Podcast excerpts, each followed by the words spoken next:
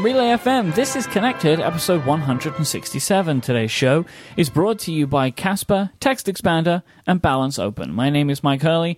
I am joined by Federico Viticci. Ciao, Federico. Ciao, Myke. And Stephen Hackett. Howdy, Stephen Hackett. Howdy, Michael Hurley.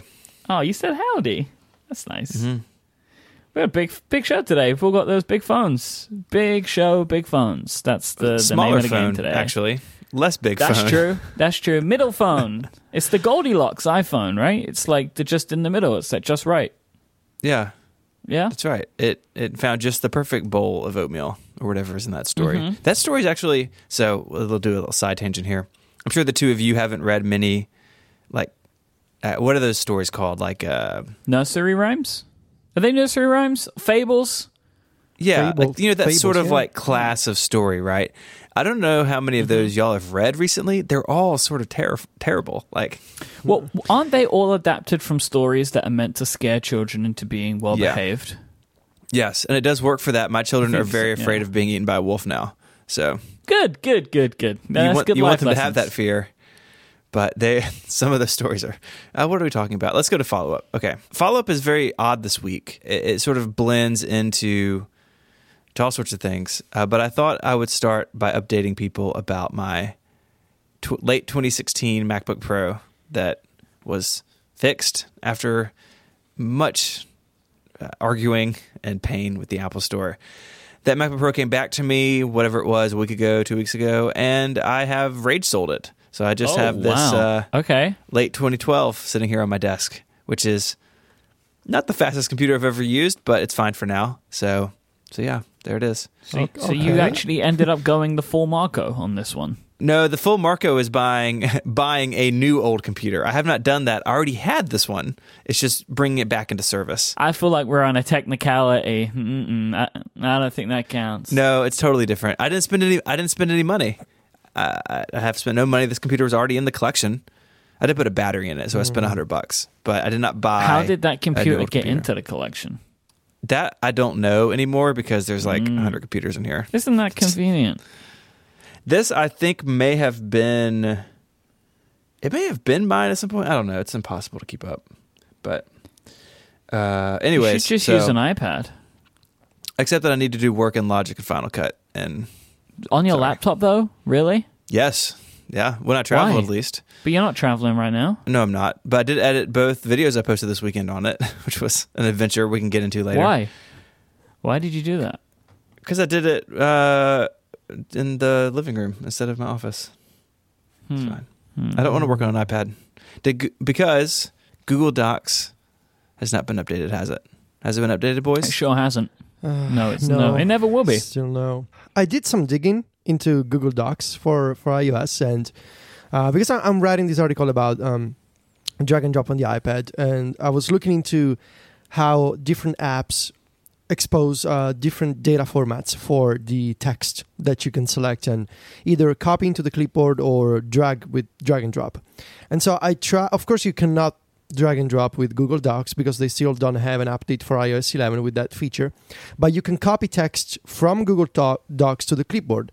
And so I moved that text into one of the shelf apps that I'm using to look at the uh, the the UTIs, the data formats that they expose to the system. And Google Docs, um, I think the problems that we all had in the past with um, like copying from Google Docs and losing the formatting, or copying from like Apple Notes or Apple Mail and pasting into Google Docs and also losing the formatting, goes down goes basically uh, back to the problem of Google using a custom data format, uh, something like um, uh, vnd.google do- docs document like a custom data format that i searched for uh, i searched on google and apparently it's the proprietary format that they use also in the google uh, APIs for dealing with uh, the Google Docs uh, suite of apps, like Google Sheets has a version of this. Um, the Slides also has another slightly different version of this data format. So I guess the reason why you we constantly lose the formatting when we copy from Google Docs and paste elsewhere is that Google is exposing first the either plain text, which of course doesn't have features like bullet lists or links or bolds and italics. Uh, and then after plain text, they expose this version, which of course is useless if you, if you're going to paste that format into an Apple application. Um, so I suppose that the struggles that Google, uh, you know, is having with drag and drop is that they need to reconcile the fact that they're using these custom data formats for their own text, uh, which is, I suppose, it's like a fork of HTML, sort of like Evernote was doing with their own ENML Mhm. version. So I suppose Google is doing that, and they still haven't figured out how to uh, combine drag and drop with their own custom engine. Uh, but it was interesting for me to just by using the clipboard and looking into the data formats that they use, um, HTML is like last into the list of um, data formats that you can export fr- from a Google document. Uh, so that was fun. And by fun, I meant I was basically screaming internally and weeping. But yeah, Uh, I, I go through waves of believing they're going to do it and then believing they're never going to do it. Um, and I don't know where I settle. Like sometimes I'm like, oh, you know, they update their stuff slowly. And then other times I'm like, oh, maybe this is just one that they'll completely skip. Um, I, d- I, I have more faith in their ability to update for the iPhone 10 than I do for their ability Mm. to have drag and drop, and that's now in this segment. So Google Docs also does not support iPhone 10 right now. Uh, Google Docs and Google Sheets they are in that old compatibility mode. So Google, we've got our eye on you, and Federico is sniffing around inside your business, and uh, just let you know we're coming for you. I guess. hmm yeah, that's true. So I mentioned that we all have iPhones, which uh, definitely means that some stuff went down. Um, so Federico, Hmm. did you bribe anybody? No, no, uh, no. I, I didn't have to. So um, I didn't get my iPhone on Friday. And that was despite my best efforts to be as quick as possible with the pre orders. My Apple order page said that I was going to get the iPhone on Friday. But what I didn't account for was the, the national stri- strike that I mentioned last week affected uh, shipments throughout the entire week in Italy. So You could um, you could have fixed that with just more cash. Like don't you accepted no, defeat it was way not too a early. cash problem. There's a there's a this was basically a dual problem of uh, what UPS called over volume, so like a backlog of packages that were sitting in a warehouse somewhere outside of Rome, and they couldn't deliver because they needed they had to catch up with uh, with the previous shipments from like the week before, because the strike was on Monday and Tuesday, and in addition to that, uh, they also do not support uh, driving to the warehouse and just picking up the package on your own, which you can do in other UPS facilities, I guess, in Italy, and also, you know, I, I've, I've seen people in, in the US driving I've to the to the to the local facility and picking up the package. You cannot do that in Rome for some reason. Uh, so I I was really upset on Friday, and I had the thought of.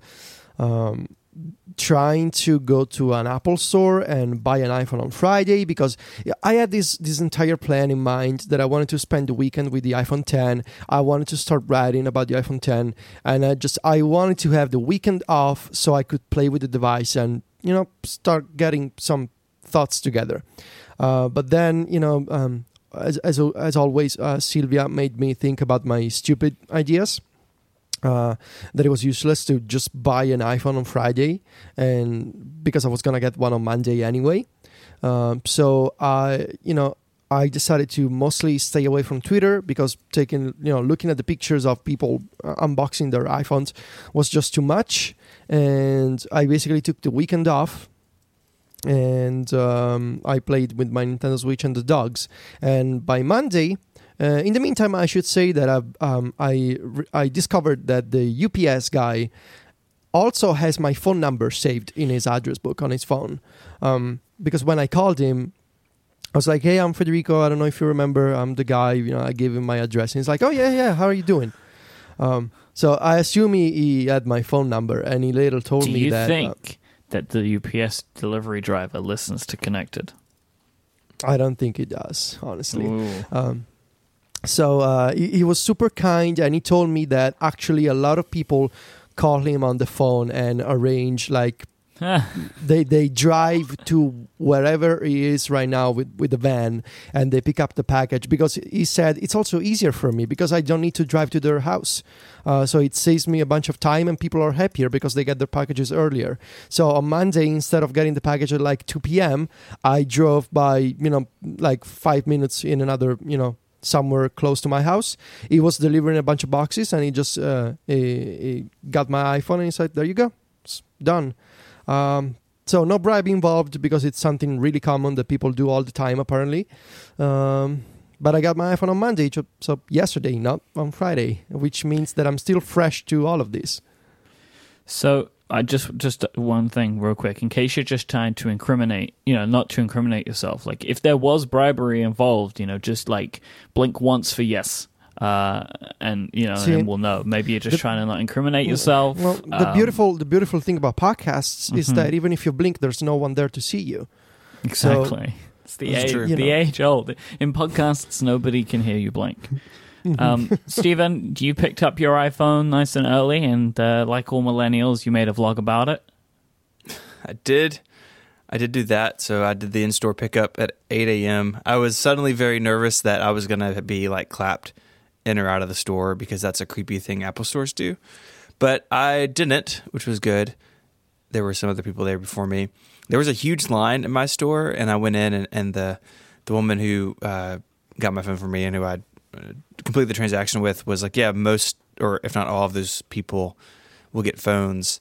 And uh, I was back at the store last night for a reason we'll talk about it in a little while, and pe- people have been coming in every morning. They have stock almost every morning, so it seems like these phones are easier to get than than anticipated. But the in store pickup was real straightforward. Good. Uh, I had many harebrained schemes. Um, I don't want to go into all of the details of those harebrained schemes, but I do have a silver iPhone 10. Um, I ended up getting it at a store, and also maybe related or not related to that transaction. Uh, I was in the Regent Street store on iPhone launch day and bumped into my new buddy Sir Jonathan Ive, uh, just hanging out, just hanging out in the store, demoing Face ID uh, with a with an Apple Store employee, um, with a with a gaggle of uh, geniuses. What what's a group of geniuses called? Like you know, you, you, like what are they called? A sorrow of geniuses. a geniuses. sorrow a sorrow of geniuses. a geni uh, surrounding Jony um, while he was giving this demo. Uh, Jony was dressed exactly how you would imagine, uh, all white linen trousers and a green jacket. Um, he was wearing his the Jony uniform for the day. He seemed like a very nice man. Uh, I did not talk to him because uh, I am too British for something like that. I just love how um, you were the most um, skeptical one in regard to getting an iPhone on launch day, and you you ended up being the first, I think, of all of us having an iPhone 10. Well, because Um, I had to launch into action, right? Like you guys had your plans, right? Your plans were all set in stone. I had no plan, so I had to leave my house and just like attack London Uh, until I got an iPhone. Yeah, I you know I just had a bunch of things going on. I had some irons in the fire, and one of them ended up coming true. And then I got the phone before anybody. Well, not anybody, Hmm. but before you two. Mm-hmm. Yeah, good job. And yeah, you know, I, I I saw the picture on Twitter and I almost couldn't believe it. It was like It that- was that's, that's uh, awesome. very surreal. It was a very very surreal Yeah. moment for me. so you, Um, you just turned, you just turned and you, I you turned saw Jony. around and, And was so it, the Apple Store in Regent Street has like all the Apple stores, like long lines of tables, right? Yeah. I'm standing by one of the trees. I turn around. There's nobody in front of me, but like two tables down, Jony Ive is just standing there. He's just standing there looking around the store, and I was like, "Ha!" I, I made a sound. Uh, was, there, and- was there a light coming coming down and shining on Jony? they bring it out for him. Every Apple store has a spotlight uh, Oh. that is activated by uh, iBeacon, um, which is attached to Jony's phone. So it's something that you, you maybe didn't know that, but it's true.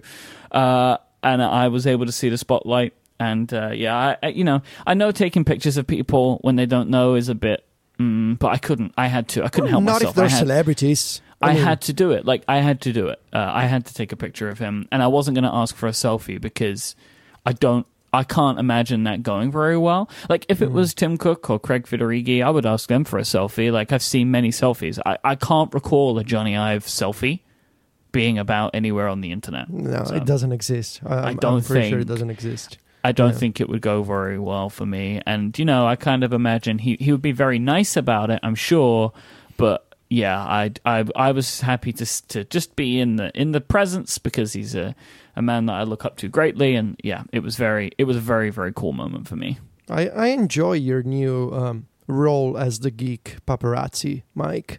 Just going around London, taking pictures of celebrities, Yep. uh, posting them casually on Twitter.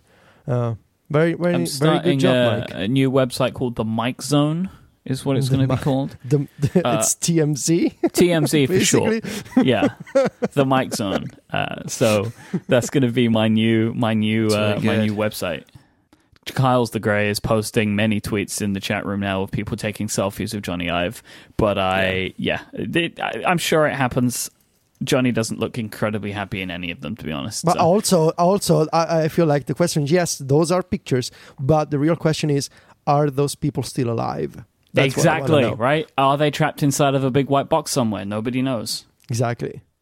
So we have one mini topic this week. This is a, a really weird story. So it started happening, I guess, over the weekend. I think I first saw it on Twitter where someone's tweet would be mostly fine, but instead of the letter I, like like the word, you know, like I tweeted, it would be A with a little symbol next to it, and then the rest of the tweet. And it has slowly been. It seems like it's slowly spreading. I don't know if that's actually true or not, but it's like I saw a tweet yesterday. It was like, "Oh no, I haven't now." So it's some sort of weird, uh, weird deal. What's actually happening? And there's a really good blog post that's in the show notes uh, by our friend uh, and creator of Emojipedia, Myke. You were on his podcast last week, weren't you? Am I making that up? I was, yep, I was on Emoji Wrap last week with Jeremy Burge. Yeah. Uh, so Jeremy has this great blog post about what's actually happening here. So the the letter I is being appended for some reason. It's, it's obviously a bug with an invisible character known as the variation selector 16. I did not know what this was, uh, but now I do. It is basically what is used in Unicode to make the previous character have an emoji appearance. And it for some reason again some sort of weird bug is that it is being appended to the letter i in autocorrect and that breaks it and makes it a with a little question mark next to it. Apple's apple's fix for this they say that it's going to be there, there'll be a fix in the public beta this week. So assuming it'll be out to the public pretty soon.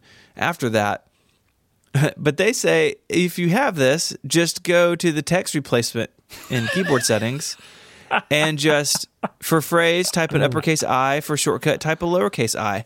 I love this for many reasons. A, most people don't know that's there. B, that system is so broken that you're gonna have to redo it like every three days when it just they all just disappear from your phone. It's it's just so this is weird. Like it's just so funny to me. I don't know how you end up breaking this. It's very strange. Uh, it's a very. It's not. Someone in the chat room is saying that's the most weird, weird K-base article. That is patently false. There were far stranger things, but this is my current favorite for a modern K-base article.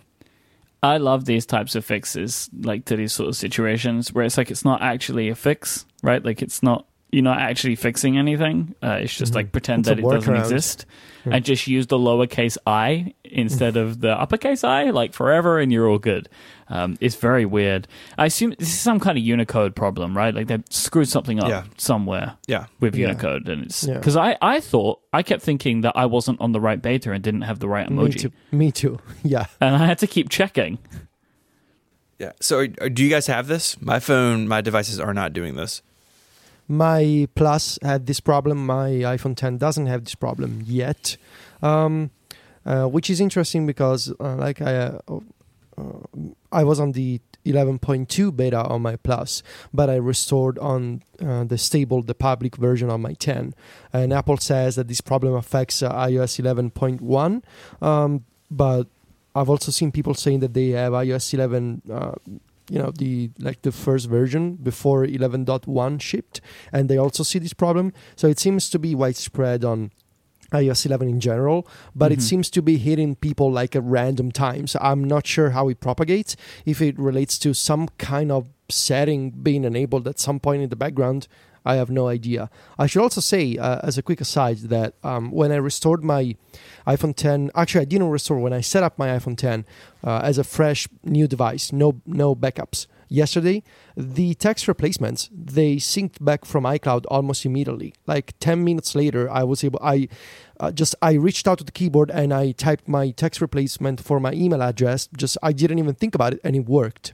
So I'm not sure if Apple m- migrated those uh, text replacements uh, to CloudKit, as they mentioned a few weeks before weeks ago they said we're gonna move to the new system in the future but or if it's just maybe just luck but it did work. Like 10 minutes later uh, i logged into icloud i started downloading a bunch of apps and then the text replacement worked. So Hmm. that was nice. Yeah, I don't have it on any of my devices. Like I see it, but it doesn't happen to me, which is very. I mean, it honestly does feel like it is this weird virus that is spreading from device to device, which is what I find so funny about it. Like, yeah, I, but I, I, it hasn't happened to me, and I don't know why or why not. But it's a very, very, very peculiar and kind of hilarious thing. Today's show is brought to you in part by our friends at Balance Open, which is a free open source Mac app for checking Coinbase. Coinbase is a popular marketplace for cryptocurrencies like Bitcoin and Ethereum, and Balance Open is the best open source digital wallet to help you keep track of everything. Balance want to help teach you and the whole world about cryptocurrencies because it's a thing which is really picking up steam. I was listening to a podcast just the other day um, with Kevin Rose, who's somebody that, I really respect, and he had an episode of his show where he was talking to his previous podcast co-host Alex Albrecht. They were on together, and they spent like 20 minutes talking about cryptocurrencies together and all the mining and that they were doing. And I'm becoming more familiar with it, but in part because of balance, right? Like having these guys on a sponsor, I've started to look into this stuff more. And cryptocurrencies is a is a big trend right now. It is a thing that is happening, and you should know a little bit about it. And Balance want to help you out. They want to get you started on your way. Go to bal.money slash relay. And if you're one of the first 1,000 people that goes to that URL, you will receive $2 in the Ethereum currency for free as a gift from Balance. Go check it out today, find out more, and try out Balance Open. Our thanks to Balance for their support of this show. So we're going to get into our iPhone 10 uh, hands-on impressions, review, thoughts, feelings, Mm-hmm. emotions. Mm. Uh, Myke, you did you did mention earlier that I did two videos, and I, I, want, I want to talk about this just real briefly. Mm. The links in the show notes. Go like and subscribe. hold on hold on wait a second I, I need to ask you both a question and you need to be honest with me Okay. you need to be extremely honest even if you are on a podcast okay okay Never lie to you, Federico. okay no. I want you to tell me if when you're with friends or when you're with family, when you're with someone and you're talking about the new iPhone, hmm do you occasionally call it the iPhone X? Not anymore. Just so. Mm. No. Because No. I feel like I'm very self conscious about the fact that it's, I mean, of course, I know it's called the iPhone 10, but my friends don't. And so whenever they keep saying iPhone X, Mhm. I don't want to be the guy telling them, oh, well, actually, you're supposed to. Uh, excuse me. Yeah, um, well, you know, Apple, Apple want you to call it the iPhone 10. So I'm sorry, but you're using the wrong terminology here, my friend. And I don't want to be that guy. What is this iPhone X that we've heard so much about? I think you'll find the most recent phone is the iPhone 10. Hi, my name's Federico Viticci, and I run this website. now, uh, I haven't been in a situation like that. Um, Okay. Where I've been with people that are referring to it like as the iPhone X. I Mm-hmm. honestly don't know what I would do in that situation. Okay. okay. I still every now and then read it in my head as X. Like when I read Yeah. it, it just Yes. reads as X. Yes. But Yes. just having it, you know, over the last couple of weeks, like month or so, um, just trying to pay attention on podcasts, making sure I'm calling it 10 means Mm-hmm. I'm calling it 10 just naturally now. Okay. All right. Yeah. But that is a good question. I, I was in that situation on Sunday. So we were with some friends who apparently saw these videos, which was super embarrassing. And uh, you know, wanted to see it and wanted to ask questions about it. And someone called it the X, and I didn't mean to correct them, but it just came Oh. out. I was like, Oh, oh, yeah, like the ten. I was like, oh no, I'm that I'm that guy. You are that guy. The Conversation quickly moved on. Fe- Federico, can't you just be like, uh, excuse me, do you not know Roman numerals? Do you know where you are, sir?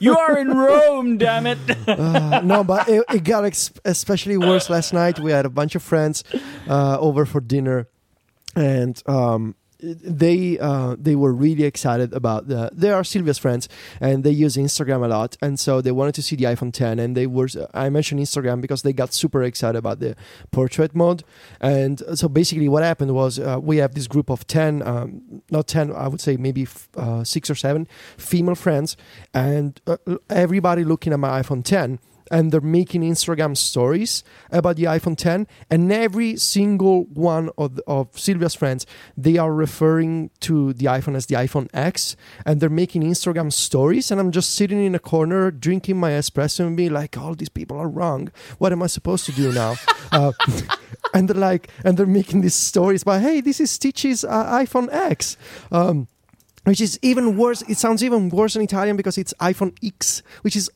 it's all kinds of wrong. Yeah, Ooh, I don't like Uh, that. yeah, uh, I don't like it either. So uh, I asked because I'm not sure how to do like socially in these situations. Like I don't want to correct people and be like on ten different Instagram stories in the background, be the guy. No, it's the iPhone 10 actually. You know, uh, so You just pop in. just Um, po- just pop in as Clippy, but for Apple marketing names. did you Yeah. mean? Sorry, Stephen. Anyway, go ahead. you you called me Clippy. That's what you've done. well, you- You know. uh, I just don't know. anyway, know back what to to do the with you. back to the videos. So yeah, so it was it was fun to do. I was extremely self conscious filming myself. Yeah, I, I do it in the studio a good bit now, so it's not weird in here. But walking Mm-hmm. across the Whole Foods parking lot, so I, I, I did that shot talking about uh, Apple Pay, and I, I get in my car and I put the phone down, and there's someone like in the car across from me just staring at me, like trying to work out. Like, is he FaceTiming somebody? Like, that's sort of weird to see in public, but you know, It's so obvious you're not, though. Right? Like, I always think that, like, oh, will they think that I'm FaceTiming? You don't look like you're FaceTiming, right? You look like you're filming yourself. I don't know why there's a difference. especially especially when you when you say stuff like uh, make sure to to to like the video and subscribe i'm pretty sure you wouldn't say that on facebook like and subscribe to FaceTime. I will say about this, right? Your vlogs were so good they were almost annoying to me. Um, because it is a very awkward thing to do, but you seem to just deal with it very well, except in that parking lot. Because I could see what you were doing. You were holding the phone lower down. I did this when I when I did like my first couple out in the street. Like you don't hold it up to your face like you do everywhere else. You hold it like a little bit more towards your chest because like, I really just don't want people Mm-hmm. To see. to see what I'm doing. Yeah, out in the woods, it was fine because most of It it was shot easy. like No in one- the state park in the Uh-huh. middle of nowhere. But But they're great. If you haven't watched Stephen's vlogs, don't just take his word for it. Go and watch them. They are very, very, very good. And it's more than just the review stuff. There's some nice scenery, and uh, yeah, it's, it's really nice. You can get a slice of Southern life, right? there is there is a slice of Southern life in there. Uh, both of these videos were demonetized over the weekend. And doing some homework, it seems like basically anyone with iPhone 10 or iPhone 10 review in the title of their videos were demonetized. I so when that happens, YouTube says you can't advertise advertisements won't run on this, so you're making no money, and you can request a manual review. And so I did that, and both came through that and were remonetized. And it seems like some other videos I, w- I had kind of noticed were have been fixed. So maybe uh, maybe that was some sort of weird issue in YouTube system. Uh, you insert conspiracy theory about Google and Apple here, but uh, they're remonetized. I, th- I thought it was an interesting thing. Like I was talking to. Uh, to, to a couple of people who have much bigger YouTube channels, they're like, "Yeah, you're a real YouTuber now. You've been demonetized without warning." I was like, "Yeah, that that's not what I expected, but um, it's uh, it's, it's been a fun experiment. I don't expect this to this sort of video to take over what I do on YouTube, but I thought it would be a fun way to sort of share the iPhone 10 like first weekend. Should we talk about the iPhone 10? Yeah, yeah, Federico, what do you think? Well it's only been like 24 hours. Um, so I'm still trying to process what I'm what I'm actually using here. But my first reaction that and sort of the thought that I keep going back to is um, this feels like almost like an impossible phone. Hmm. Um, because the, the first time, the first time I, I like I opened the box and I and I uh, took the iPhone out of the package and I started the setup the setup process. And I looked at the screen and I went like, this is I mean the, the first rea- reaction was my God like it's almost entirely screen, and I said to Silvia we were together yesterday we were doing the setup, and I said it feels like I I shouldn't be using this phone in this this kind of device in 2017. It doesn't feel like it's it's possible to go from an iPhone that looks looks like my iPhone 7 Plus to this 12 months later. Um, it almost looks wrong in a, in a good way that it feels like something from the future that it's available today. And so from that point of view, sort of the iPhone 10 naming scheme makes sense. And I've always said that the idea of calling it 10 just for the concept of the phone from tomorrow but today makes sense. But really, in practice, it feels like the combination of the display and this sort of seamless design that, uh, with the glass that blends into the the display, and then it's also in the back of the of the iPhone, and how the um, it almost feels like apps uh, want to escape the screen. They want to go uh, all the way up to the corners, and how those corners are rounded and they follow like uh, the shape of the device. It it does feel to me like a phone that shouldn't be possible, but it is, and I'm still trying to understand how because it's a very different phone, and so they it has this highly gestural driven um, interaction. It's very different from before. Um, that you know we used to have the home button, and sort of all of our interactions were anchored to that button. But now it's sort of it feels like we're free to do whatever we want in a more natural way. And so the metaphor of ho- you're just holding a screen in your hands is stronger than ever in the iPhone 10, and it's it's a combination. I think it's a combination of it's almost entirely screen, and it, you it's it's got these rounded corners, and it feels like you're holding a display, but also the fact that there's no physical home button in the front of the device means that you're actually holding a display and all your interactions are driven by multi-touch. And that's a powerful idea i think.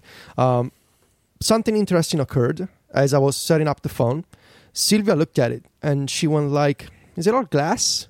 I said yeah because uh, you know it's a new design and it's wireless charging. And she just goes eh, i don't like it I was like, "This is the phone we've been waiting for for months." That's a You're hot take supposed right to- there. You're supposed to love this phone because I also love it. And she was like, "Hmm, "I don't know. I'll probably Wait, wait, stick wait. with the iPhone 7. So, you know, the entire discussion that uh, uh, Myke and Jason were were having an upgrade about the people who want the iPhone 8 and the iPhone 8 Plus. I think I have one of those people in my household. Um, so we'll, we'll see how it goes. But uh, she she started coming around, on, I think, on the iPhone 10 uh, when I did a comparison of the black levels uh, um, f- between my iPhone 7 Plus and the iPhone 10, and so she went like, "Oh boy, uh, the, the the black on the on the 7 Plus looks like dark gray compared to actual black on the 10." Uh, and I was like, "See, see, I told you, the, the iPhone 10 is pretty good." And she was like, "Yeah, maybe." So maybe she maybe she'll get an iPhone 10 eventually. I don't know, but overall my my first thought sort of the idea that i keep having today 24 hours later it's amazing that when i look at it when when it's on a table or when i take it out of my pocket and i look at it it's just a, a screen. I'm holding a screen. I'm not holding a phone with a screen. I'm holding a screen that is also a phone or a computer if that makes sense.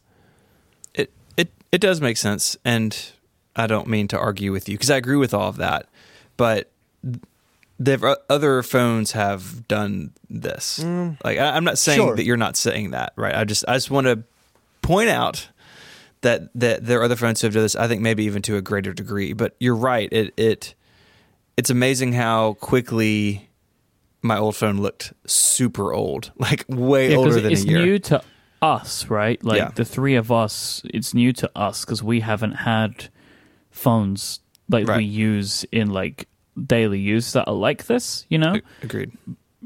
So I, that I think that's a big like a big part of it for sure. Mhm. Because I, I, you know, I agree like with what you guys are saying. Right, this is it's wild. Like I just I want to keep playing with it all the time because it's so it's so strange in a good way, right? Like it's Yeah. this, it, you know, it's this beautiful like just the luxurious feeling of this phone is is mm. is really like something I keep coming back to. Like it just feels like such a step up ev- in every direction. You know, like the glass feels so good, and the stainless steel, you know, especially on the silver, in my opinion, just looks just looks wonderful. And uh, th- I can't stop looking at that screen because Yeah. you know it's it's all of the technology. Like it's not just the shape and size; it's the wide color gamut, it's the true tone, all of that stuff together. It's it's wonderful. Um, I yeah, like just you know, as you're saying, Federico, like the blacks and the colors. Like when you have the screen off, it's Im- like it is impossible to see where the seams are. You know, Mhm. I very frequently am finding myself trying to turn this phone on upside down Yeah, me too. Yeah. because it's like you look at it and it's like, well, there is no seam anymore. Like it is just all black, and oh, I love it. I really, really And love it. I, I know that uh, other phones try, especially Samsung, try to uh, did this before, but I I generally think that it's not just the like the way that they have uh, you know uh, the ears at the top and the notch at the top. I think the key difference here is the lack of a bezel at the bottom of the phone. I feel like not enough people are talking about the fact that this phone goes all the way to the bottom. The display doesn't stop towards the lower end of the device. And I feel like, I don't know if it's just me, but I honestly think it's more impressive at the bottom of the phone rather than at the top. Uh, because the the top is fine like it, and i think it's also the reason why I, I don't think the notch is such a big deal. And i'm not constantly looking at the status bar anyway but at the bottom you know when i'm uh, switching sections in in apps i'm tapping on like action buttons or switching tab bars i'm constantly looking at the bottom of uh, you know iphone uis and so the lack of a bezel at the bottom i think it's it's a it's a much bigger um, contributor to the fact of to the feeling of this feels like an entire screen in the palm of my hands.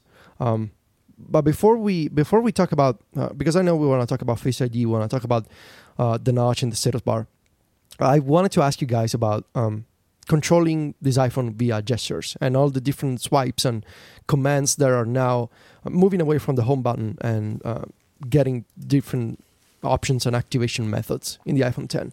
And I wanted to start with the um, with the multitasking app picker Mhm. because it uh, for the first few hours yesterday it felt to me like it was the trickiest uh, gesture to learn and to it is uh, the trickiest. and to familiarize myself with. Um, I don't know if it's the, the best way to go about it, but I've started doing um, sort of this quick semicircle gesture from the so from the from the bottom right from the bottom right corner I do a quick swipe up and to the left like it, le- it takes less than a second and and if I do that I go straight into multitasking I'm not. I don't do the swipe up and hold. I think it's faster if I do bottom right and up left. It less than a second, no holding and waiting. What What do you Hmm. guys think of opening the the app switcher? So I'm trying that too, right? Like just kind of flicking in from a corner, like to the other side. You know, so doing it from the left hand side, for example, you kind of feel like you're just dragging the apps out,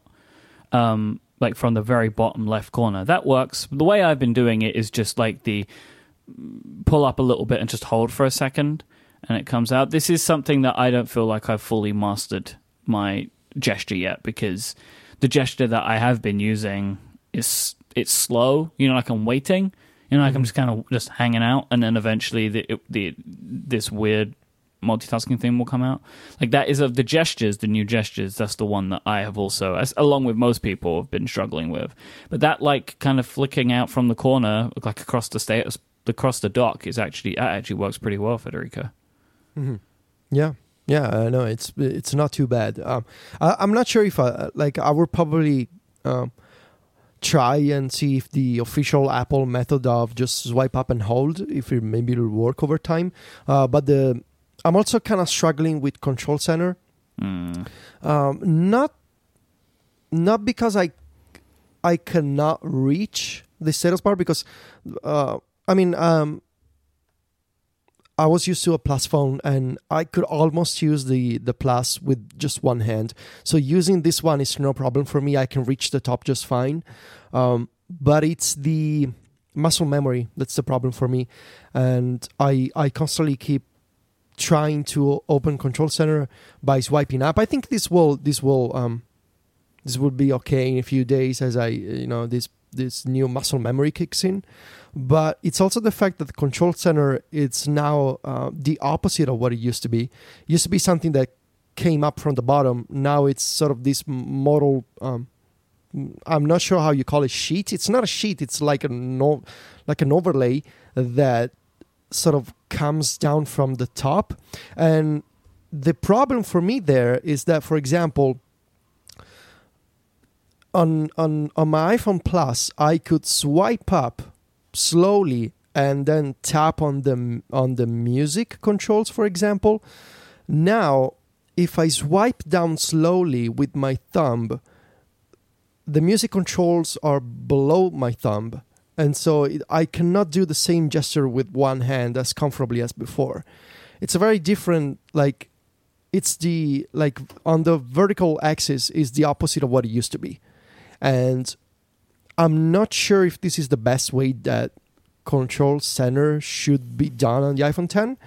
I know that a lot of people have been telling me on Twitter uh, to use reachability, which is an option in the iPhone 10. So you swipe down on the home bar and then you swipe down again uh, from the top right where the status bar would be while in reachability mode, which is fine. But I keep thinking that maybe there should be another method altogether to open control. Center. Yeah, that's center. like a hack, right? Like it's like a not, hack. Yeah, It doesn't feel right. You know, like, I I wondered why there couldn't be a way to put it all in multitasking. You know, like on the iPad. Mm-hmm. yeah. Um, I I would like to try and see if that could be a, a potential option because that at least at least I would be coming from the bottom for it. You know, like which Mm-hmm. is what I'm used to doing. Stephen, what do you think about Control Center? I, I agree with y'all. I think it's in the wrong place. like it, it, I think it belongs in, in multitasking. I also Yeah, sort of yeah. struggle with the the visuals of it, where the cover sheet slides down, but then Control Center just sort of appears.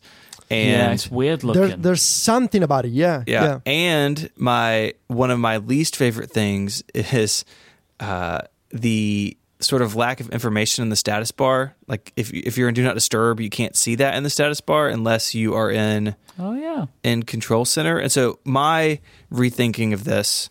Again, I'm not the t- stop your emails. I'm not the team of designers and UX engineers who worked on this. It's just one man's opinion. But you can combine all of that into multitasking, where if you're in multitasking, Control Center's on the far right, and you bring all the status bar information into that view. So if you are multitasking, you have Control Center and you have those other items available to you uh, for viewing. I think that could all be one place, and I think it would all make sense there, sort of logically, the way the OS goes together. Uh, it really feels like Control Center's not where it's uh, supposed to be. One thing you didn't mention about multitasking is the like the fast app switching. So if you if you swipe horizontally across the bottom of the screen, you can move between the three most recent apps. You can only swipe to the left, I think, or sometimes you can't to the right. That seems a little confusing, but um, I've been using it a bunch because I. I restored from backup, but not everything comes over, and so I'm in 1Password way more than I normally am, and so I can be like in an app and then go to 1Password and then go back to the app and have them like real close together if I have to log into multiple things. And that's really nice. It's not at all discoverable, but it doesn't need to be because it, multitasking will take care of most people. But it's a really fast way to switch between the most recent couple of apps. I'm really using that one a, a good bit actually. Stephen, you put a note in to our document that I'm very pleased that you put in Yeah. because I wanted to talk about this and I figured you would be the person who would understand. Yes, as the um, uh, what did we decide last week? The Siracusa stand-in. I must talk about Yeah. RSI, and uh, I've had a fair bit of RSI in my right hand in particular. Um, uh, including before and after like extensive nerve surgery in my elbow, which is the topic for another day. But um, I am really struggling with all the swiping in my right thumb, and I. Yep. The last time I really had this on a phone is when I moved to the Plus for the first time. So I'm hoping that this is just an adjustment period. But especially the most troubling one for me is swipe up. And that's the one you use all the dang time on this new phone. And like to a point, um, Friday after I'd set it up, I just sat the phone down for like hours because like I can't, I can't do it. Um, it seems a little better over the weekend, even until today. So I'm hoping that I'm just adjusting, but that is worrisome to me. And if it doesn't go away completely, you know, um, I, I have thought about do I need to try to figure out how to use my phone with my left hand so I could use it with both hands and and balance the workload or, or what. But as of right now, it's not a home run for me in, that, in this regard. Yeah, I'm struggling too. My, my thumbs and uh, hurting, and I've noticed additional pains in my wrists. Um, I mean, I, I'm I've never had surgery like like you, but I have had RSI problems, and this is normal for me. You know, like if if I bring a new device into my life that has some new method of operating, it causes me problems. Like when I first got the Switch, there was problems with the Switch. I don't know why. Um, and there, I've had some problems over the weekend with the phone. I mean, I'm using the phone more than I would normally use a phone because Right. it's new and exciting and whatever. Yes. But these are new interactions, and I'm kind of just hoping that I'll just get used to them over time.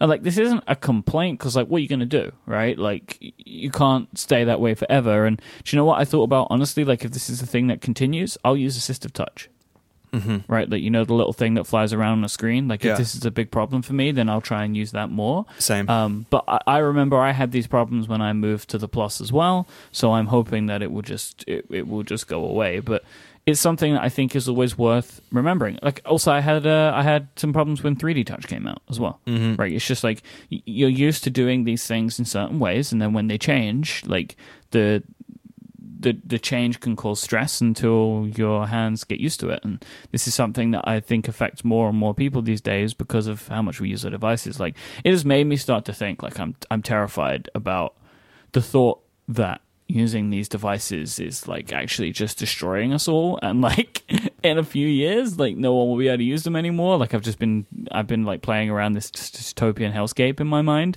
of like everybody and like their claw hands and like nobody can use touchscreens anymore and then like the robots take our jobs or something like i don't know You you can also set assistive touch to Open Control Center. I just learned, so you don't have to bring that down. No, Yeah. So it's I don't know. Um, Federico, your silence is making me think one of two things. That one or three things. One, you think that we're wild and have lost our minds. Two, you have no problems with this. Or three, uh, you think we're old. I don't know, but I know it's one of those. Which one do you think it is?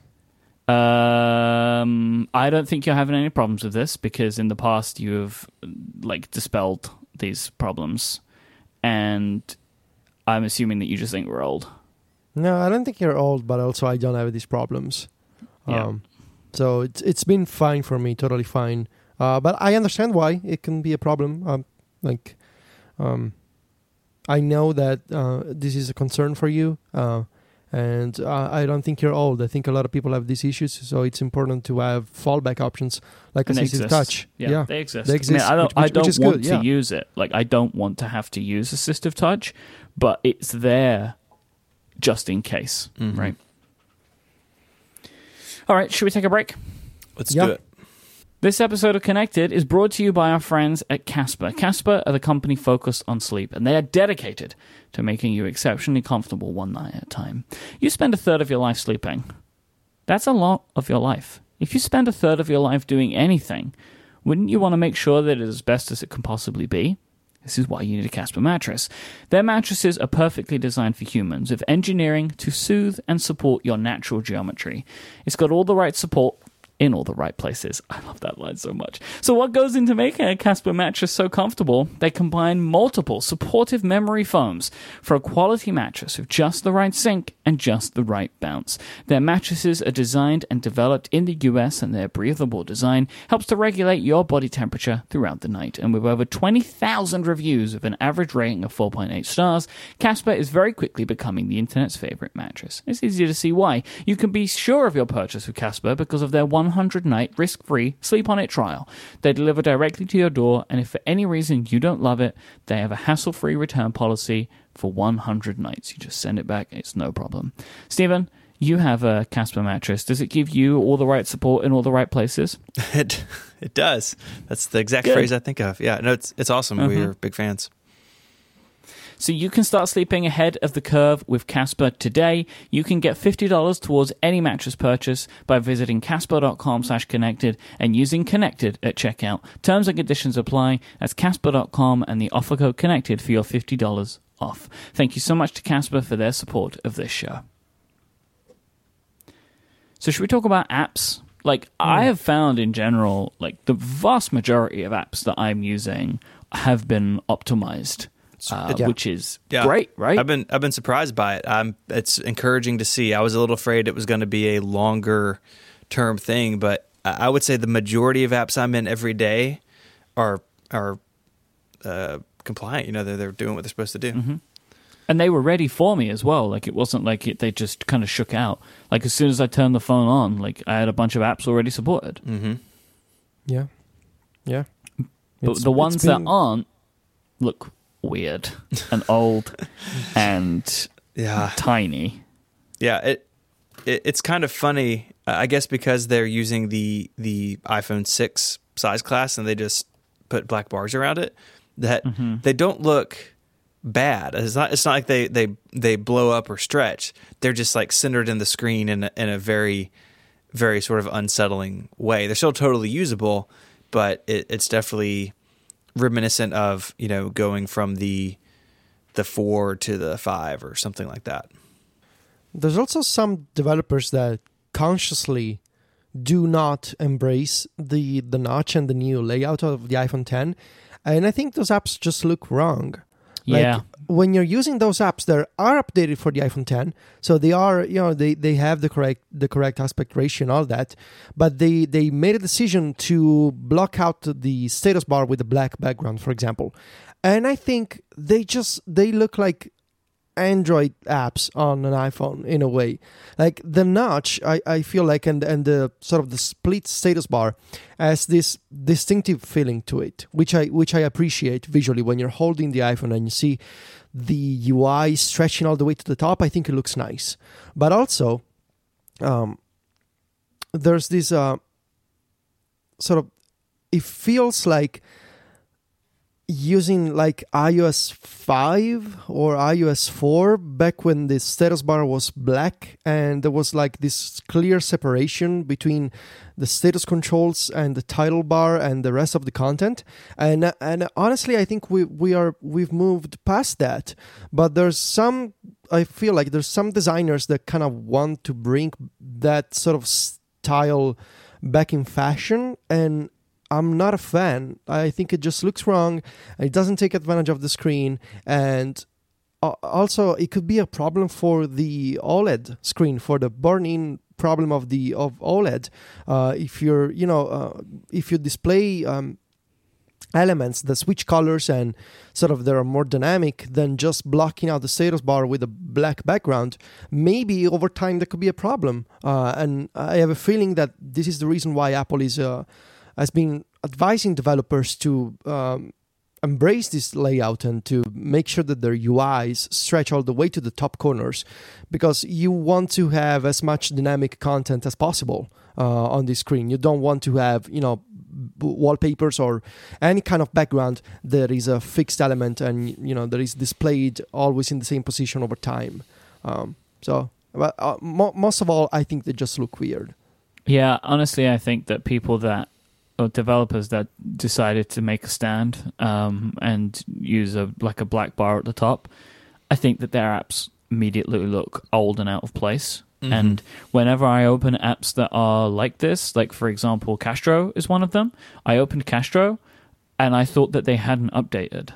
And I was Yeah. really confused about it because I like the way that their bottom bar looks, right? Because they've got all the play controls and it's completely black, which is beautiful. I love applications that use like completely black because completely black with OLED screens is wonderful because it looks mm-hmm. like the screen's not even on, right? So like they use the background there, but at the top they've just gone for the flat for the flat look and I don't like it. And I understand like and I've seen them saying that like they wanted to get the device and they want to play with it and they wanted to make sure they were doing the right things. And so I hope that in the future they along with other developers support it but it has but this is just an example of what we were talking about and what i believe from the beginning which was that you really should be designing for the notch because it was going to look great and turns out does look great and apps that aren't supporting it i think I think that they're taking the wrong move of it. And even just trying to do basic support, even if it's a case of just like extending the color of your title bar all the way up to the top of the screen, it looks modern and fresh and cool. Um, and I appreciate any app that is doing that right now. I, I don't know who put this next point in our document, but I just wanted to say that I 100% agree with this, and I was going to bring this up. It Was was, it- me. was it you, uh, Myke? It was me. Yeah. More apps need true dark modes. Yes, So we've had dark modes for a long time on iOS that are kind of like a dark gray. You know, they're kind of Yeah. stylized. They look really nice, and that worked really great until we got OLED screens. Hmm. I have used enough Android devices with OLED screens to understand what a true dark mode is, and a lot of Android apps have a setting in them for like an OLED dark mode because this is where the dark mode is black. And when it is black, it looks wonderful. Like I called Stephen on Slack yesterday, and when you're in a Slack call, they own they the screen is completely black except for the like the hang up and call button and the little uh, picture of the person. And I was like, oh yeah, that's how great this looks because it looked like the only elements of the screen that were on were the ones that were in color. Um, and I want more apps to have true dark modes now because we have a screen now in our hands that can really take advantage um, of of black levels. Yeah, I think it's time for Apple to even extend that to the system. Like if you use a lot of first party apps, you know, you, you maybe have a bunch of dark modes and Tweetbot and Overcast and stuff, but then you go to Mail and you're blinded. And it, it Apple has the pieces there in the Watch app. You know, the the that's been a dark mode, a true dark mode, like black background, as long as it's shipped, like two years now or three years, however long the Apple Watch has been out. So Apple clearly has experimented with this, and I think it'd be really nice to see that in a future iOS update. Uh, to at least to have the option to put the the OS and the first party apps into a sort of OLED friendly mode. Because I, I agree with you, I'm not generally a dark mode kind of guy, but I have switched to it in a couple apps because it does look so nice on this OLED display. So, um, uh, are you guys struggling with finding wallpapers for this device? Because I feel like I spent two hours yesterday just looking looking on on the internet for iPhone 10 wallpapers, and what I eventually did, um, which this might make Stephen happy, on the lock screen. I think I'm using what some Reddit person said was a macOS wallpaper flipped vertically. So it's basically a, uh, 16 by 9 wallpaper uh, flipped so it can be used on the iPhone 10 which is a very colorful wallpaper. Um, and then on the home screen i just i always want uh, i like home screen wallpapers that are either purple or black or dark blue and because i like the way that these colors contrast with the colors of apps on my home screen but I couldn't find anything that I liked for the iPhone 10. And so what I did was I took one of Stephen's uh, 5K uh, classic macOS 10 wallpapers, the Leopard one. I use an app called Blur on my iPhone to apply some uh, blur to the image. And I flip the image vertically, and I'm using that as my home screen. I hadn't changed my home screens. Um, like what I'm using right now is the same as what I was using before, and I'm using um, a remaster artwork wallpaper, which is uh, an exclusive perk for Relay FM members, uh, as my locks as my like home screen. Um, but for my lock screen, I'm using a picture of me and Adina from our engagement, like, and they both look fantastic. I, I, I was like perfectly fine with both of them. Like, I don't feel like I need to find something which is specific for this phone because the ones that I am using are really good. Yeah, I for me, I haven't changed mine either. I don't think I'm using a, a family picture as the lock screen, and for a long time I was using black for the the uh, the home screen, uh, and I'm still doing that because it looks really nice behind the the icons on OLED, and the black is just so deep. So uh, no change for me, but I, I, do I do appreciate what you're saying, Federico. I think part of it for me is the because the the form factor is different, and the you know the the resolution is different. So the family photo I was using, I ended up kind of resetting it and moving it over a little bit because the cropping was strange on the taller phone. Because mm-hmm. Uh, that that size difference is noticeable if you're using a photo that's like exactly placed. All right. So, do we want to talk about the actual features of this phone? Uh, nah. Because we we're I mean we're talking about apps, we're talking about the notch, we're talking about wallpapers. Let's talk about the camera. Um, so we don't. Uh, I don't think we neither of us use the um, iPhone 8 and 8 Plus. So mm-hmm. the portrait lighting effects are new to us. Um, they were new to me for sure. Um, as I mentioned last night, the selfie mm, portrait mode was a huge hit among Silvia's friends, and I should say it's a very nice upgrade. If you take a lot of selfies, you know it's it's um, it's not too bad, honestly. I think it's better than uh, how uh, the original portrait mode launched uh, l- last year, I guess.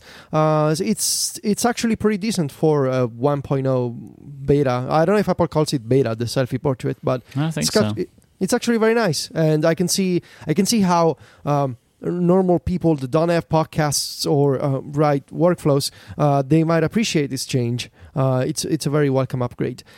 I have mixed feelings about the lightning, uh, portrait lightning effects, uh, the studio light, the stage light, and the mono. Um, I, I haven't been able yet to take a decent photo with those effects. And when I tried last night to demo this feature to said friends, it failed miserably. Like, it didn't just fail, like, it created some incredibly and ridiculously wrong images with like some person's face like blurred in half with a sort of with a black background with a black background cutting into their jaw. That's, that's, uh, so, which is awful. super wrong just so, uh, just awful. So I, I, was curious if you, if you guys had a better experience with this. Nope. Okay moving on. I have a couple of problems um, which are specific to me but they are problems. So uh, I just took a picture right now that I'm sending to you two, so you can kind of get some idea of, of one of my problems. Uh, right now, um, I am currently wearing uh, eyeglasses, which are the frames are clear. Oh boy. and portrait mode does not like those, mm right? Like it str- I found portrait mode to struggle with uh, eyeglasses anyway, um, but clear ones does not like. Uh, the picture that I've just sent you both is the only time that I've ever gotten a half decent picture out of this thing because portrait mode hates my beard. Oh it hates my beard. So if I take a picture kind of from the side, so like my beard is in front of some clothing or whatever, and I kind of angle it just right, but if I take a, a picture front on, it kind of cuts my chin into a triangle. It's very peculiar. Uh, it really doesn't like. I mean, you know, portrait mode struggles with with hair. It really struggles when that hair is on your face, and this is only in the stage lighting ones. In the regular yeah. ones, they're, they're kind of fine, right? Like they're fine. Um, they they take pictures and they look mostly okay. Um, but in the stage lighting ones, it can get it can get it can get pretty hairy right now for me. I've got to say. Yeah, mm. I, I, just took two stage lights. Um, and uh, the, both the mono and the, the normal one um, they don't like the fact that i have uh, headphones on. So it looks like i have like a ring of light around my head um, because it's not cutting it's not cutting where the, where the hair should be. So it keeps the headphones and then it gets confused. And it's like oh my god what is going on here? There's no there's no, what am i supposed to be cutting here? So there's like this light around my head. But the contour and the and the studio light are actually pretty decent i think. They're not too bad Yeah, it's it's struggling. Uh, it's fine. I mean, I kind of thought we would see these things everywhere, and then once we, I think, saw how how it's performing, uh, there's a reason we're not our Instagram feeds aren't full of them. But I think it'll get there. You know, the the portrait mode out of the back cameras has definitely improved, and I think I think they will um, they'll get there uh, slowly but surely. But Oh. God, Stephen, this is so bad. Yeah, so so, so mine, uh, it's like I've been in some sort of industrial accident. We have to put these in the show notes, right? Like, I feel like we, we can't not because we're, you know, like, oh man. So mine looks like I'm sinking into a vat of like black oil, and it's like creeping over my shoulder as I slowly get pulled down into it. you look like a, a badly cut out cartoon character in Microsoft Paint, right? Like, you know, when someone has tried to like go through and Yeah. remove the background by hand, that's Yeah. how it looks. Yeah. Oh, Federico, yours is terrible. Uh, Mine is the only half decent one, I think. Oh my! I will, I'll Yeah. put these all. Uh, I'll put these in the show notes where you can see them uh, on the page. So Oh my god. Yeah, th- look, this is not it's not good. Do, but you know what, right? Like I've seen a lot of videos, I've seen a lot of comparisons. The ones on the Pixel are way better. Every every comparison video, every comparison photo that I've seen, uh, the Google Pixel seems to do a better job uh, because hashtag machine learning, right? Yeah, yeah. Uh, so anyway, I think in the short in the short term, uh, we will probably see uh, normal uh, portrait selfies and Mhm. maybe some studio light and contour light. Yep. Uh, the stage lights are just too buggy right now. I feel. Yeah. Um, the other camera related feature is Animoji, which is also another hit uh, with my friends and my girlfriend and my mom. And they the all world. love- and the world, really. If you take a look on Twitter, Animoji Karaoke, Animoji, uh, what's called theater uh, with the movie Mhm. scenes, uh, people are using and remixing and sort of cr- cr- doing creative things with Animoji that maybe Apple uh, could, uh, you know, they, they knew this was going to happen. Maybe they didn't know that this was going to happen. It feels to me like if they knew this should have been somehow integrated into clips uh, you know they have this social video creative movie making app Mhm. why not integrate Animoji with clips anyway um, Because honestly, I don't I don't think we can criticize them for that. I don't think anybody saw this coming. maybe maybe anyway uh, i think it's super fun animoji um, if anything i want more characters and i want the 10 second limit to be removed i think it's super fun uh, every time i create one and i send one every you know, you know i start laughing because it's just so funny to have these animals or the pile of poo or the pig uh, you know making different faces and expressions and emotions uh, it's maybe i think this is the first iMessage feature or app. Uh, You know, That's a true uh, uh, success. that, is a true success. Apple tried with digital touch multiple times on the Apple Watch and the iPhone, never worked. Uh, and they also did stickers, but this one, I think they got it. What is your favorite, Federico? What is the emoji you gravitate towards? Uh, I want to say either the pig, uh, Mhm. because I think Pig's it's it, it's fun that, that that I represent myself as a, as an emoji pig, Mm-hmm. Or I, I mean I'm partial to the monkey, of course. Monkey's good too. Yeah, the, Stephen, the monkey what about is. you? yeah. Have you been sending them to anybody? I've just I've sent a handful to you, and I've used the Mhm. fox so far. Fox is good. 'Cause I think I, I like his. I, he's not my favorite animal out of those, but I like the expressions that that it hmm that it has. Yeah, see, I'm in the the exact opposite of that. The unicorn is my favorite, but the unicorn is difficult to express with. yeah, Um, but I try my best because the unicorn. I think of myself. You know, if I was going to be any of those animojis, I would be the big, bright, colorful unicorn. I think that's probably what I would be. Uh, Mhm. so it's the one that I've been using, but it, it it's not as expressive as, as some of the other ones, which is a shame. But I love, Yeah. I absolutely love it. It's such a fantastic and fun and weird and silly feature.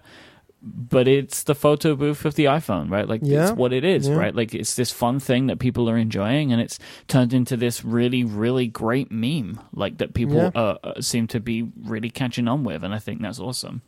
Uh, two interesting points that I want to make. Um, once again, um, I, I take a look at what Silvia does uh, because uh, she she's uh, a normal person, and so I value her feedback. Um, literally, twenty seconds into using Animoji, she goes like, "Why is it not recognizing my tongue?" So she was trying oh, to I do keep like doing this too. silly yeah. faces, and she was like, "It's not picking up what I'm doing with my tongue," and uh, and I thought that was a good point. So I can see I can see how maybe down the road uh, Apple's uh, facial mapping model will be enhanced, so it recognizes even you know what you're doing with your mouth. Basically, I think that Mhm. that should be done, uh, and also.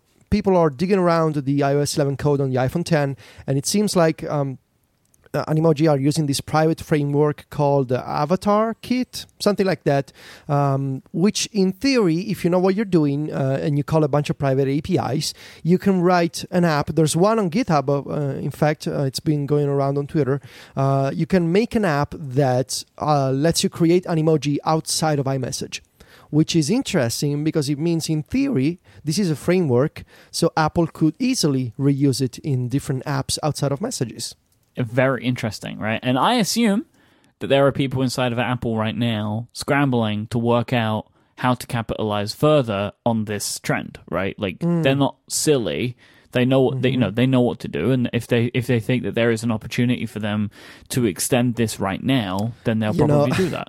Uh, if only this company had a music service to bundle with this feature, you know? oh wow, yeah. You they know? should they they should just make Animoji karaoke. It should just be an app, right? And you get the lyrics come up in front of you, and you can sing along and mouth along to it. I mean, Man. they have Apple Music with all the songs you could possibly wish for. And they are the only music streaming service with lyrics built in. And they also have Animoji. So, I mean, I- I'm Come not on, a product Apple. manager. I'm not a product manager, but this seems like a safe idea. Yeah, somebody somebody needs to get on it, right? Someone has to get on that. Uh, What about Face ID then? Because we're talking Oh, about man. Animoji. It's part of the whole camera thing. Uh, Mhm. Stephen, Face ID. I want to go to you first. How has it been working for you? What do you think? It's been working really well. The setup is super simple, and I've used it in pitch black rooms. I used it to unlock my phone at like four o'clock in the morning, you know, without my glasses on, and it it did fine. It's worked with glasses, without glasses, with a hat, without a hat. The only real thing I've noticed, and I never would have noticed except that I was using my camera in landscape to shoot a bunch of video, and the the phone wants to be oriented in the same direction as your face. So if you pick your phone up, it wants to be in portrait mode. If you're laying down on your side, then the phone needs to be in landscape. Like I- think I'm explaining that right. The phone needs to be oriented in portrait mode in in relation mm-hmm. to your head. And I, mm-hmm. I don't. I tried digging into maybe why that's possible, and I read some like crackpot theories, but I'm not really sure why. But th- that's something to think about, especially like if you're using it in bed. You just you gotta turn it a little bit. But honestly, it's been really nice. I haven't really missed Touch ID. I, ha- I haven't had it fail. I think I think outside of the why doesn't it work on its side? And once I sort of understood that, it's been fine. Where it really shines is using it in apps. So my banking app supports Face ID, uh, 1Password, of course. And when the system asks you, "Hey, you know, uh, do you want to log in?" All you have to do is be looking at the phone, and it's it makes using those apps feel way faster, even though it's not. Uh, it it feels way like way less friction, and that's something I didn't anticipate. It feels like part of the flow of the application. it's re- right? it's not like you're being just waiting interrupted. for it to return an answer, as opposed to you having to go and act upon something to make something occur. Yep, it's really nice. So I, I have been really happy with it. I have not had a bunch of errant, you know, issues with it. Um, so far, I've been I've been really impressed. What about you, Federico? I just I just love it. Uh, I think it's I, I was you know I need to say that I was that I was wrong. That I take back all the possible um, you know, I was I was highly skeptical of abandoning Touch ID. Not only does this work better than Touch ID because it so far it's never failed me, um, and that's because you know Touch ID was dependent on this point of contact with your hand, um, and it was it was a, an additional step. Even if it got better with the second version of Touch ID, it was still an extra step that you needed to take and that was affected by external conditions such as maybe you just got out of the shower and your hands are wet and so touch id is not working as it should be but face id is n- not an additional step because y- you are you know you're always wearing your face and your face is always on and it doesn't you just need to look at your phone um, Face on worldwide. Exactly. And so it ju- it's this kind it, this idea of this ambient um, technology that is aware of you and it just just thinks by detecting you. I think it's awesome. I think it, works really well for me. It picked, uh, I, I saw a few people saying it doesn't work in the morning because I, I look sleepy. I didn't have that problem this morning and I woke up without my eyeglasses on and it just unlocked just fine. I had this thing this morning. it was so ridiculous. I woke up like earlier than I should have, right? Like I just woke up and whatever, and I picked up my phone, and I was. Tr- I was trying to unlock it, but like my eyes weren't fully open, and like you know when you're tired, like you're trying to open your eyes and like Yeah. one eye closes. Like mm-hmm. I was fighting with the iPhone to try and unlock it because like I couldn't open my eyes, and, and I just kind of started laughing to myself as I realized what I was doing, and there was this part of me that's just like, how often was I doing this? Like unlocking my iPhone whilst Yeah. half asleep In a stupor. Uh, yeah, and and, uh, and now it's like my my phone is like, come on, dude, like just just actually wake up Yeah. before you start digging into this stuff, hey. Yeah. Uh, I think, as Stephen mentioned, uh, it's especially impressive uh, inside apps. Uh, I was surprised that I, I shouldn't be surprised, but it's always nice when the 1Password extension comes up. So you're outside of the app, and Face ID uh, kicks in and it authenticates you. Like he, I was. Um, I needed to fill in my login details in Slack, and so I brought up the 1Password extension, and Face ID worked. And I thought, well, that's really nice. And I also noticed that now Apple is sort of using um, authentication in more places, like in Safari when I, uh, like the automatic login stuff. Now it's constantly checking for Face ID authentication. I'm pretty sure it it wasn't as frequent with Touch ID and the previous um, Safari iCloud keychain, or maybe I'm Mhm. wrong, but I Seems don't like- think it was doing it. I, I, I honestly, I find it kind of frustrating that it's that it's doing the Face IDs so frequently. Um, but it's, I guess, it's nice that it's there. But I like a lot of the time, these pages are opening. Like, so for example, I was setting up Tweetbot, right? And I was setting up with like four Twitter accounts. Now, what what um the system's trying to do is to keep authenticating me for the same one over and over again. So like I had to wait for Face ID, it would fill in one account, then I'd have to open 1Password, wait for Face ID and fill in the other account. Do you know what I mean? Right? Like what it was trying to autofill was not the account that I was trying to sign in on. And it was just a bit like, okay, phone, just chill out for a moment and let one just let me take control of this situation. Um, th- that was something that I noticed, but Yeah. at the same time, that is a situation that I don't do very often. And the rest of the times that it's doing this stuff, as if it's actually pulling in the right information for me and pre-filling it, that's kind of great.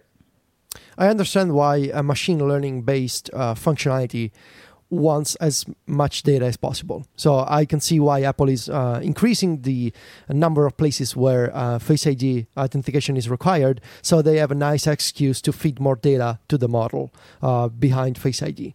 Uh, but overall, uh, double thumbs up, even if that doesn't matter anymore because I'm not using my fingers to authenticate. So uh, double Just- nod, just cut 'em off. maybe. Yeah, um, I'm really happy needs 'em? with. Yeah. All right, there's something that we haven't been talking about, and we need to talk about it, which is the the the uh, dissolving of the Plus Club. Dissolving. That's not the verb I was expecting. Is, is, that, is, that, is that what happens when, when an exclusive club is no more? Yeah, don't they And you- dissolve? Like, don't you Yeah, you have a ceremony. You give out Yeah. some flowers, maybe some And pins. then the I don't know. club disbands, right? That's Yeah. that's maybe disbands is better, but I thought you like dissolve like a organization. Isn't that the word that you use? club is dissolved. Yeah, I think so. Okay, but before we talk about the dissolving of our club, uh, let me thank TextExpander from our friends at Smile for supporting this week's show. You can communicate smarter with TextExpander because when you use TextExpander, you'll be able to recall your best and most frequently used words and phrases simply by creating a keyboard shortcut and letting TextExpander do the work for you. TextExpander is great for teams. Let me give you an example. Let's say that you want to add a marketing message to your company's email signature. You've got like a big event coming up and you want everybody that sends out an email to have notice about that event in it. But if you launch a new product or service in two weeks' time, you want to make sure that everybody's updated it, right? So you've got the new marketing message in the email signature.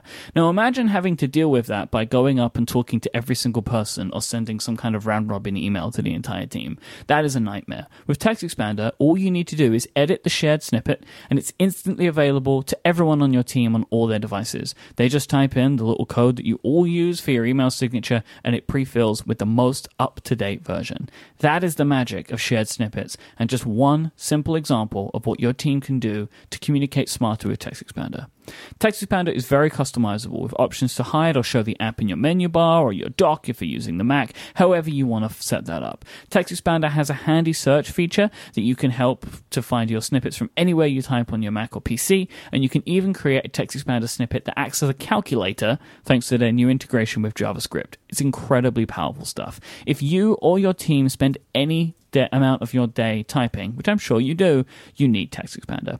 Go to textexpander.com slash podcast for 20% off your first year and just tell them that you heard about TextExpander from this show. That's textexpander.com slash podcast for 20% off your first year. Um, tell them that you came to, to them from Connected and they will, uh, they will love that and so will we. We thank TextExpander for their support of this show. So how many years, how many years has Plus Club been a thing? Like three years now? Mm-hmm. Three, yeah, two and a half, maybe.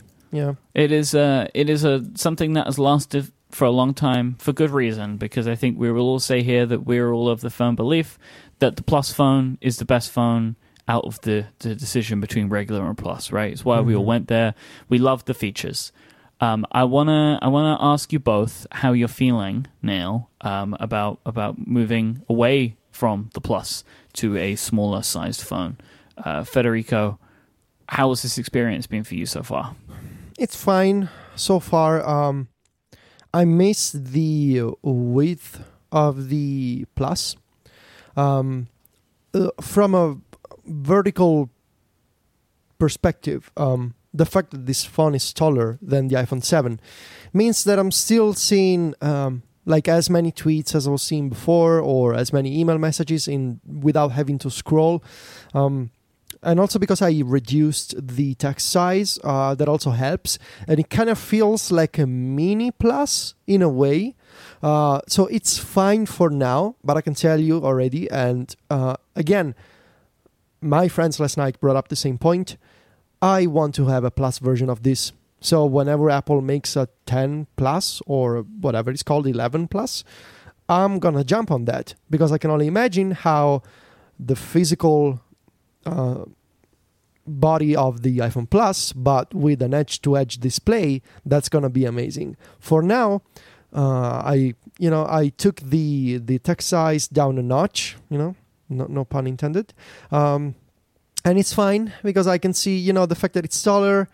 Uh, I can see the content that I want to see. There's more, for example, there's more wrapping um, for text, so it goes down a line, for example, because there's not enough horizontal space. Uh, so text needs to go uh, on a on a different uh, line, for example.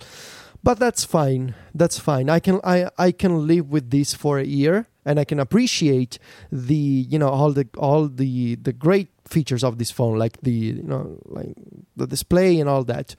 But next year, if, if next year we're gonna get two models, I'm gonna get the bigger one because I know I want my iPhone to be as big as possible with the design of the 10. So if that's gonna happen, that's gonna be my next iPhone.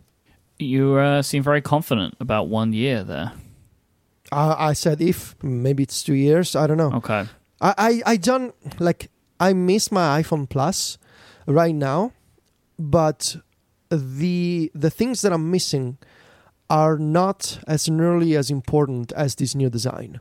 So I'll take the new design over. I don't want to be that person saying, ah, "I'm gonna stay with the Plus. I'm not gonna switch to the 10 because I want the you know I want the Plus form factor." It's more important for me to have this entirely new iPhone design because it's exciting, because it looks better, uh, because I, I love the way that the screen feels and looks. But if Apple is gonna make a Plus version, I'm gonna get that one. I uh, agree with Federico. The width is what has surprised me, especially on the keyboard. Uh, I found the keyboard to take a little getting used to. I mean, the easiest, if you haven't seen one of these phones, the easiest way to think about it, I think, is when you went from the four to the five. So this phone is basically the width of the six slash seven slash eight, uh, but you know closer to the height of the plus phone. So it's sort of in be- it's an in betweeny phone. I I like the size decrease in my pocket. I like the size decrease in handling the phone, but uh, I do miss the the wider keyboard. You know, I think if they had a plus version, I would I would seriously consider it. But I'm not as convinced as some people that that is actually going to happen. I think Apple thinks that they've sort of have the best of both worlds in this phone until proven otherwise. Uh, I don't know if they see the need for a plus, but I would definitely consider going to the plus if it if it were to exist to have the width back and you know the uh, as as always uh, increased battery that comes with a bigger phone. But it it's all in all like I'm I'm happy with the size. I like it. There's something nice about having something a little more compact and more portable, but it's taken some getting used to. Yeah, I think there'll be a, a plus version just because they won't keep making an old design forever, right? And and I don't expect a new design um, which doesn't look like this with the full screen and the Face ID and all that stuff.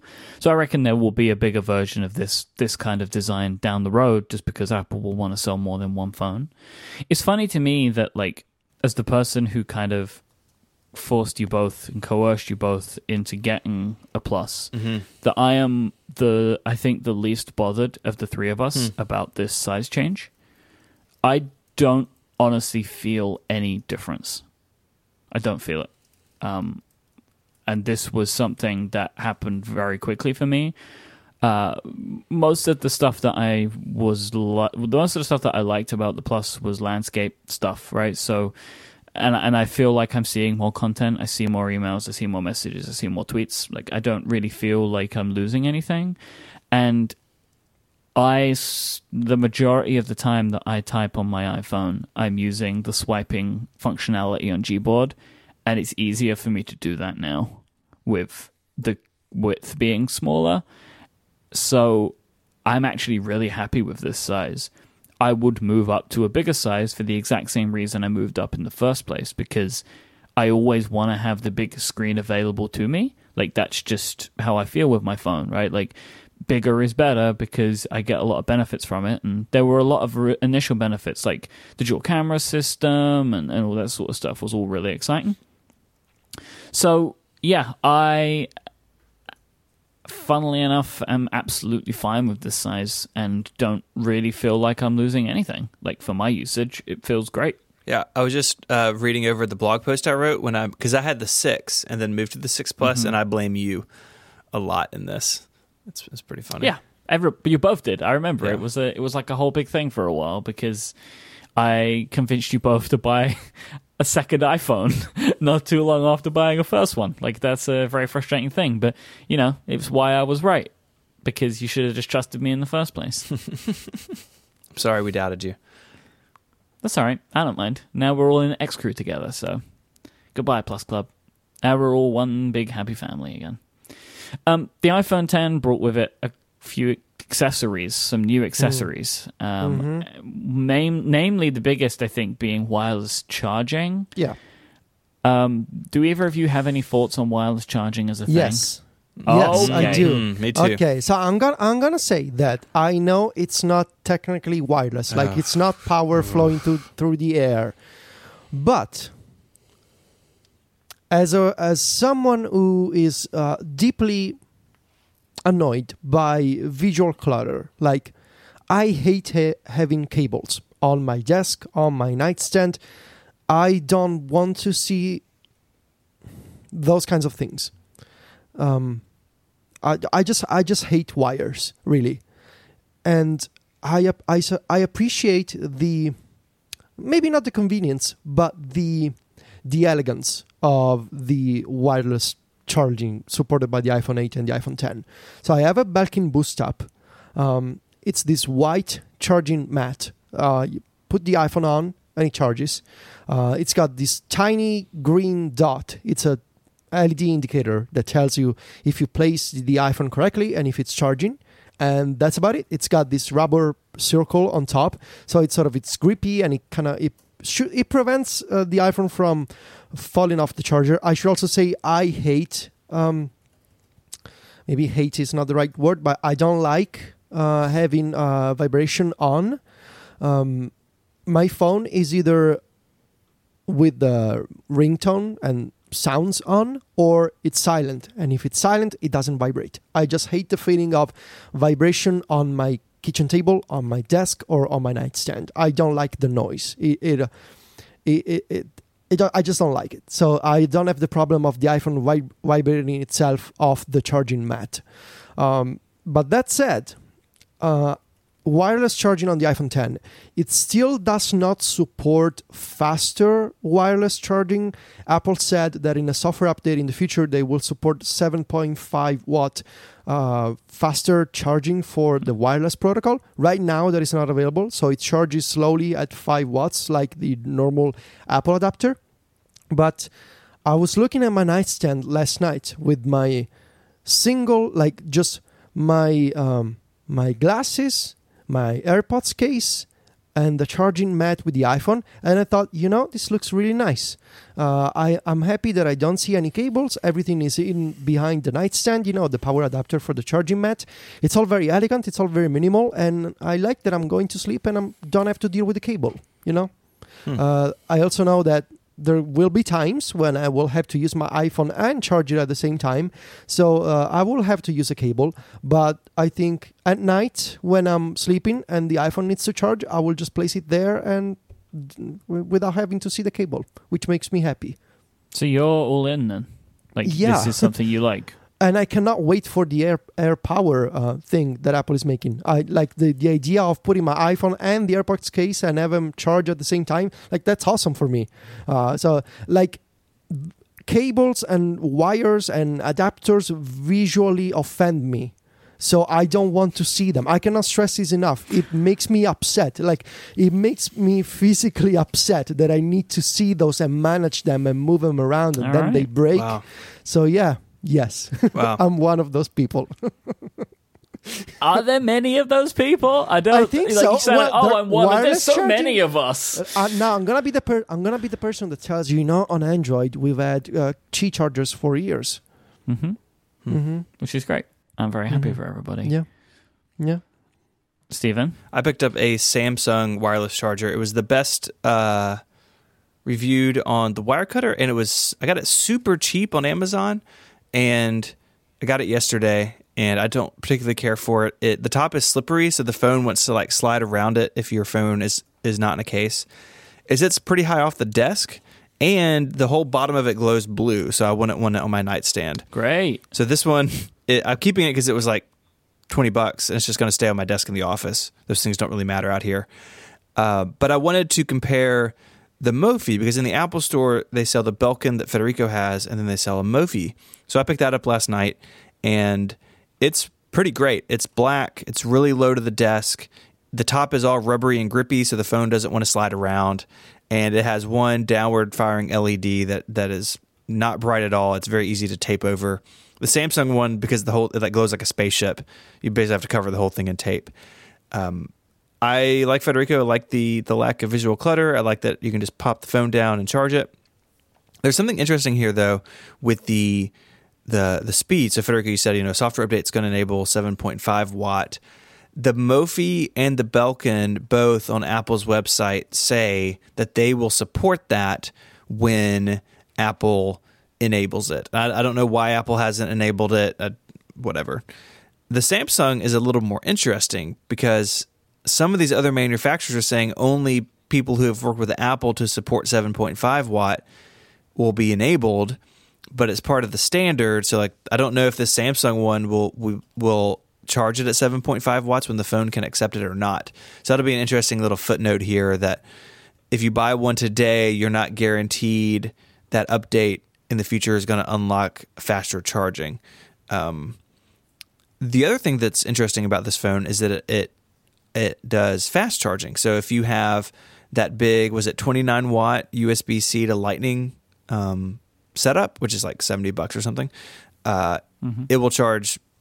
It will charge on that. I haven't. I have one of those. I haven't really. I've I plugged the phone into it a couple of times, but I haven't really like closely paid attention. So I'm going to do that and see what that's like. Uh, if that, I don't even know if that's working or if that's part of that software update.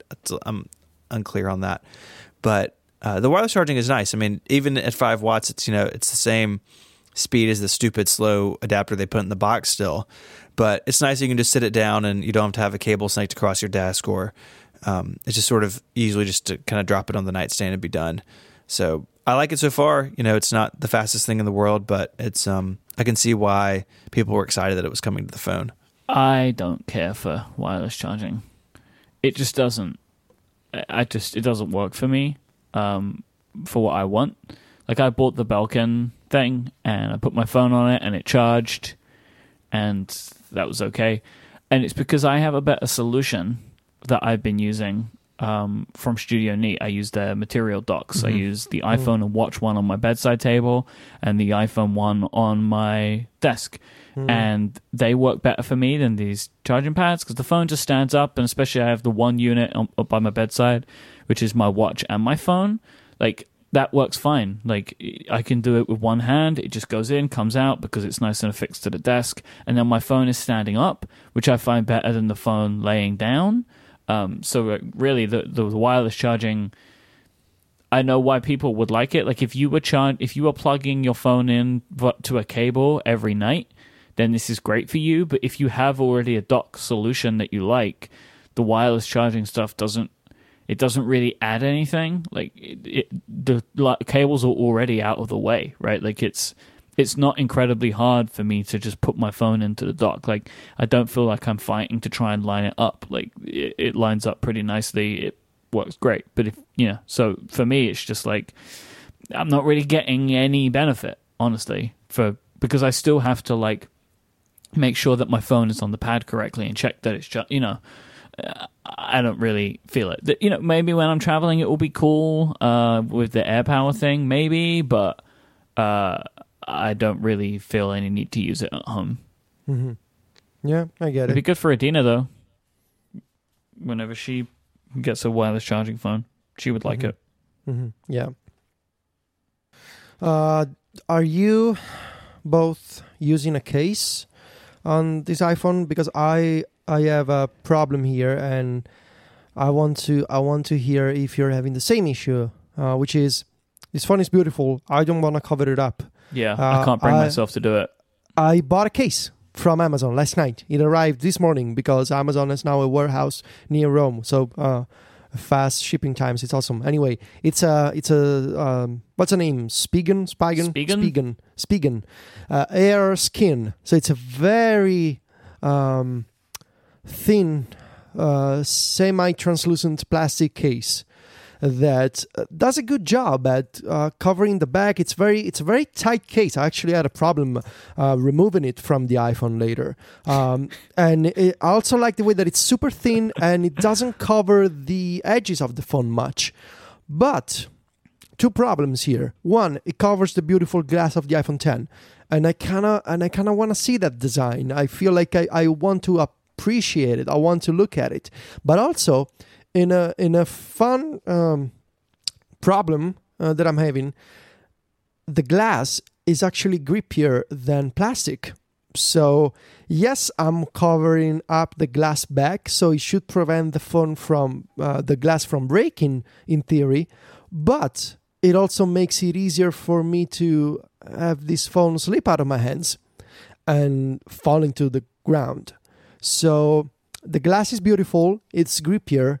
I think I'm gonna try and go without a case for a while. Maybe. Hmm. I don't know.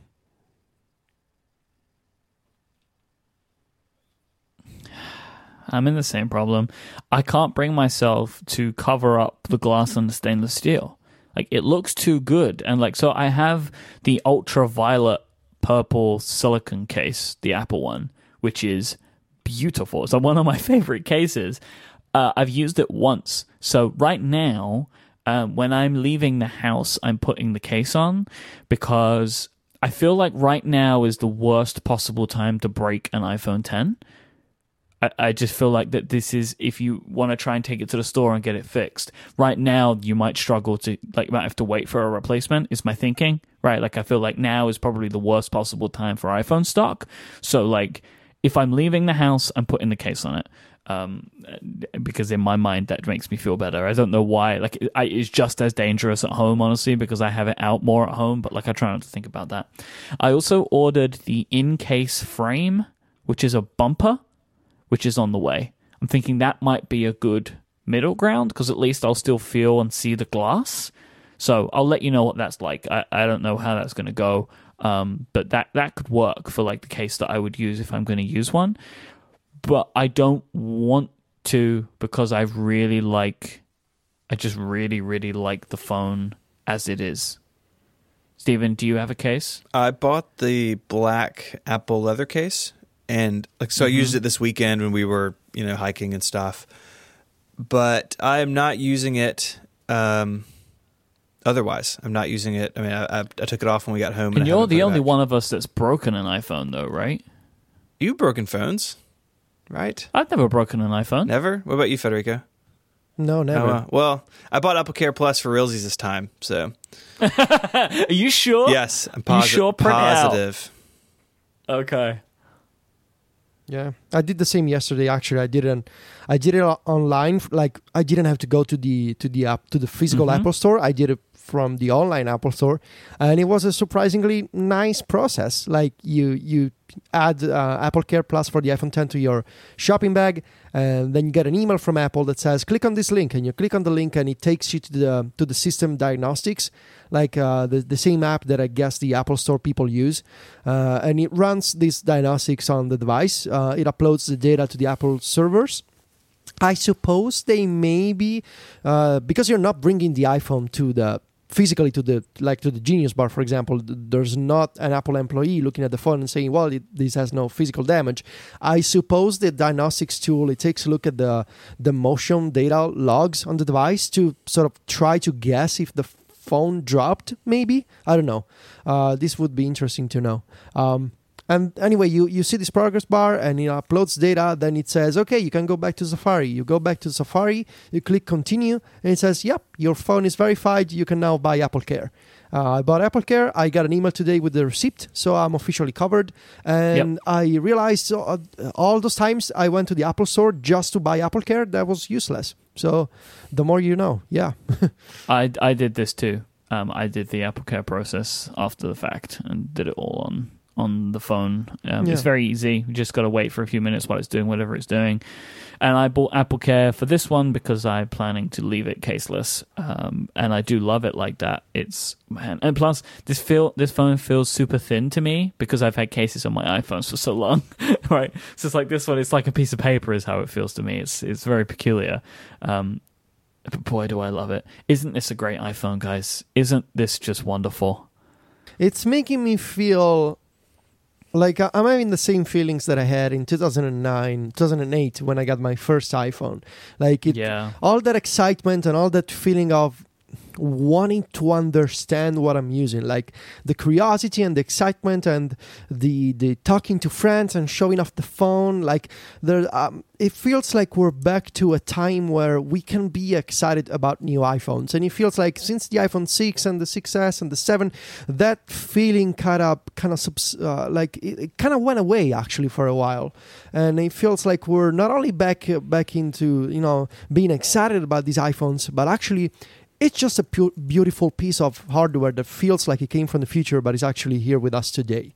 So it's really, I think it's uh, from a technical perspective, it's a, it's a huge achievement for Apple to have this phone, and I'm I'm I'm really happy with it. I know it's expensive; it's not for everyone right now, but I, you know, this is going to be the iPhone that, uh, you know, maybe a few years down the road, every iPhone will look like this. And so to have it today, it feels like we we you know this is a lucky, lucky, lucky year because somehow Apple managed to make it happen, and I'm I'm just really happy. It's it's it's a phone that makes me happy to use my iPhone again.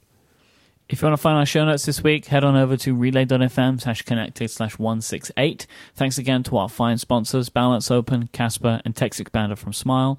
If you want to find Federico online, he's at macstories.net and at Viticci on Twitter, V-I-T-I-C-C-I. Stephen is uh, 512pixels.net um, .net for the website and on YouTube. He's 512 Pixels on YouTube as well. Stephen makes great YouTube videos. Uh, he is at ISMH on Twitter. I am at iMyke, I M Y K E. Uh, we'll be back next time. Until then, say goodbye, guys. Arrivederci. Adios.